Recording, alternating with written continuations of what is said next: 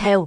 Cảnh máu chảy nhoe nhoét ở mũi và hương vị khó chịu của máu trong miệng có thể làm trẻ hoảng sợ và liên tưởng tới chuyện gì đó hết sức nghiêm trọng. Bé có thể chảy máu nhiều hơn nếu thấy cha mẹ hốt hoảng la hét. Điều đầu tiên bạn cần làm là lấy lại bình tĩnh và tìm cách trấn an con. Chảy máu cam hay chảy máu mũi xuất hiện khi các mạch máu nhỏ ở mũi bị vỡ và chảy máu. Đây là hiện tượng hết sức phổ biến, xuất hiện nhiều nhất ở trẻ 2 đến 10 tuổi. Không rõ vì lý do gì chảy máu mũi thường xảy ra nhiều hơn vào buổi sáng. Đa số trường hợp không tìm thấy nguyên nhân rõ ràng. Tuy nhiên, chấn thương vẫn là lý do phổ biến nhất vì niêm mạc mũi được nuôi dưỡng bởi nhiều mạch máu nhỏ nằm rất nông, ngay sát bề mặt. Ảnh minh họa 1. Phân loại Chảy máu mũi được chia thành hai loại, chảy máu mũi trước và chảy máu mũi sau. Chảy máu mũi trước chiếm khoảng 90% trường hợp, xuất phát từ phía trước mũi, vị trí hay bị chảy máu nhất là đám rối kia sebach ở phần dưới của vách ngăn mũi. Khu vực này chứa nhiều mạch máu nhỏ rất dễ vỡ khi xì mũi hay khi có chấn thương cục bộ, ngoái mũi, dày mũi. Rất phổ biến ở những vùng khí hậu hanh khô hay môi trường khô, dùng lò sưởi, máy điều hòa kéo dài. Tình trạng khô niêm mạc khiến vách ngăn mũi có vảy, nứt nẻ và chảy máu. Thường chảy máu một bên, máu mũi chủ yếu chảy ra phía trước, nếu có chảy xuống họng thì số lượng cũng ít, chảy máu dai dẳng, khối lượng không nhiều, thường ngừng chảy máu sau khi áp dụng các biện pháp sơ cứu. Trường hợp nặng cần đốt điểm mạch bằng ni tờ rác bạc hoặc hóa chất khác. Chảy máu mũi sau, chiếm khoảng 10% trường hợp, thường liên quan tới các mạch máu ở cao hơn và sâu hơn của mũi. Tuy không phổ biến ở trẻ em nhưng chảy máu mũi sau nguy hiểm hơn và khó kiểm soát hơn và thường cần được chăm sóc y tế. Thường xuất hiện ở người cao tuổi, người huyết áp cao hay trong chấn thương vùng mũi mặt. Thường chảy máu cả hai bên, máu mũi chảy ra phía sau và chủ yếu đi xuống họng. Máu chảy nhiều, có thể nguy kịch, kiểm soát bằng nhát bắt mũi hoặc thắt mạch máu. 2. Nguyên nhân chảy máu mũi có thể xuất hiện vì nhiều lý do. Mạch máu quá nhạy cảm và có thể vỡ khi thời tiết hanh khô, hoặc khi sử dụng lò sưởi, máy điều hòa trong một thời gian dài. Dị ứng, nhiễm trùng ở mũi họng và xoang. Ngoái mũi hay các loại chấn thương cục bộ khác. Xì mũi quá mạnh. Trẻ nhét dị vật vào mũi, ví dụ hạt cườm, cục pin. Trận mạnh khi đi ngoài phân bị táo bón. Vách ngăn mũi bị vẹo. Thở oxy qua ống thông mũi. Một số loại thuốc như thuốc chống viêm, các loại thuốc xịt mũi. Gãy xương mũi hay vỡ nền sọ, cần đặc biệt cẩn thận nếu chảy máu mũi xuất hiện sau chấn thương đầu. Bệnh chảy máu hay rối loạn đông máu. Rất hiếm khi, các khối u lành tính và ác tính có thể là thủ phạm gây chảy máu mũi. 3. Sơ cứu. Nếu chăm sóc đúng cách, phần lớn các trường hợp chảy máu mũi trước sẽ tự ngừng. Sau khi trẻ đã bình tĩnh, hãy thực hiện các bước sau. Yêu cầu trẻ xì mũi nhẹ nhàng để loại bỏ các cục máu đóng đã hình thành bên trong mũi. Điều này có thể khiến máu chảy nhiều hơn trong chốc lát nhưng sau đó mọi việc sẽ ổn. Bỏ qua giai đoạn này nếu trẻ quá nhỏ. Đặt trẻ ngồi thẳng đầu và cổ hơi ngã về trước. Tư thế này giúp máu không chảy xuống họng, tránh gây nôn và tiêu chảy. Không đặt trẻ nằm hay ngã đầu ra sau hoặc kẹp đầu giữa hai đầu gối. Dùng ngón trỏ và ngón cái của bạn bóp chặt hai bên cánh mũi, phần chóp mũi mềm của trẻ. Không bóp phần xương sống mũi vì làm vậy không thể giúp cầm máu. Cũng đừng ấn một bên cánh mũi, kể cả nếu chỉ chảy máu ở một phía.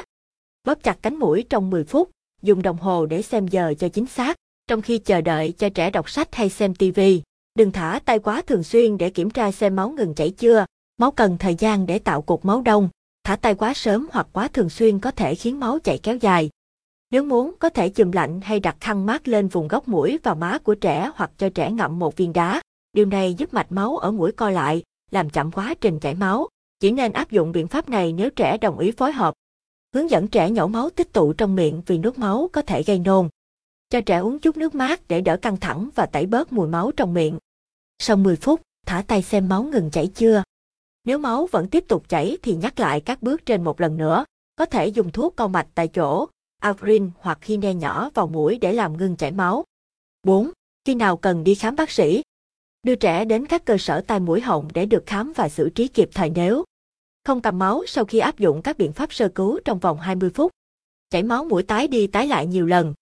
Máu chảy nhanh hoặc mất nhiều máu, hơn một cốc đầy. Chảy máu do chấn thương, ví dụ ngã hay bị đấm vào mặt. Cảm thấy người yếu, chóng mặt. Máu chảy xuống phần sau họng chứ không chảy ra phần trước mũi kể cả khi trẻ đã ngồi ngã đầu về phía trước. Trường hợp chảy máu sau này luôn cần đến sự trợ giúp của bác sĩ. Chảy máu mũi khi dùng một loại thuốc mới. Chảy máu mũi đi kèm các vết tím bầm dập trên khắp cơ thể hoặc đi kèm chảy máu ở khu vực khác như xuất hiện máu trong phân, nước tiểu. Đang dùng thuốc chống đông máu. Trẻ có bệnh toàn thân khác ảnh hưởng tới đông máu như bệnh gan, bệnh thận, bệnh hemophilia. mới trải qua hóa trị liệu. 5. Điều trị tại cơ sở y tế. Việc điều trị cấp cứu cũng dựa trên nguyên tắc sơ cứu ban đầu như trên. Nhân viên y tế sẽ hướng dẫn cha mẹ cách ấn mũi cho máu ngừng chảy. Nếu các biện pháp sơ cứu này không mang lại hiệu quả, máu mũi tiếp tục chảy, bác sĩ sẽ kiểm tra tìm điểm mạch chảy máu.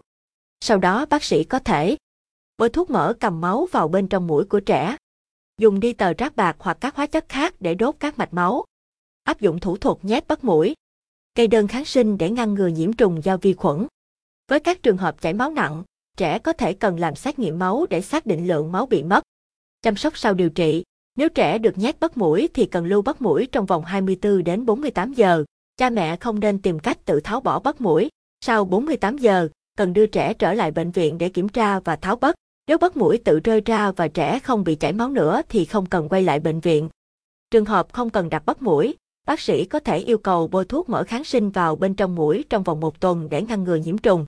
Nếu mũi của trẻ khô và nứt nẻ, cha mẹ có thể dùng đầu tăm bông nhẹ nhàng bôi chút mỡ và dơ linh vào bên trong mũi. Có thể làm vậy hai lần mỗi tuần. Không thực hiện động tác này ở trẻ dưới 4 tuổi vì trẻ thường ngọ ngoại và có thể gây chấn thương. Nếu được điều trị đúng, phần lớn bệnh nhân sẽ hồi phục và không bị ảnh hưởng lâu dài. 6. Các biện pháp phòng ngừa chảy máu mũi trở lại.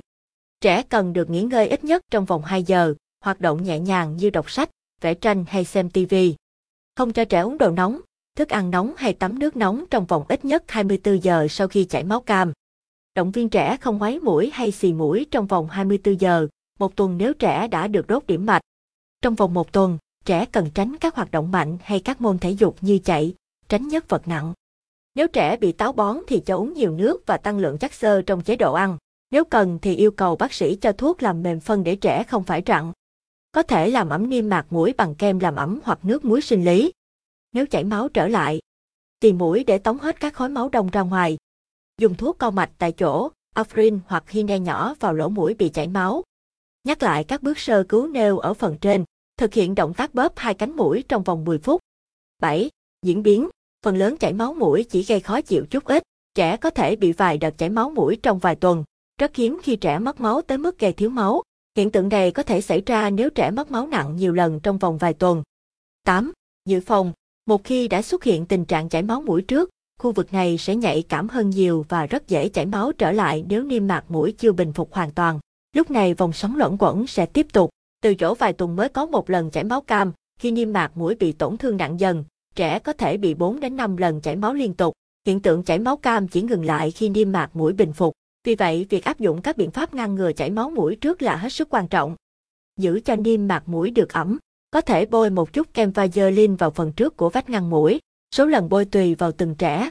Nếu bé thường xuyên chảy máu mũi thì cần bôi hai lần mỗi ngày cho tới khi không còn chảy máu cam trong vài ngày liên tục. Các trường hợp khác có thể bôi khi thấy có nhu cầu. Cho trẻ uống đủ nước. Tránh chấn thương vùng vách ngăn mũi. Dùng máy phun sương làm ẩm không khí. Chú ý làm vệ sinh máy thường xuyên. Dùng nước muối sinh lý nhỏ hoặc xịt mũi giúp làm ẩm niêm mạc. Điều này đặc biệt quan trọng với trẻ thường xuyên bị cảm, ngạt mũi hay dị ứng mũi. Nếu chảy máu cam dai dẳng, nên đưa trẻ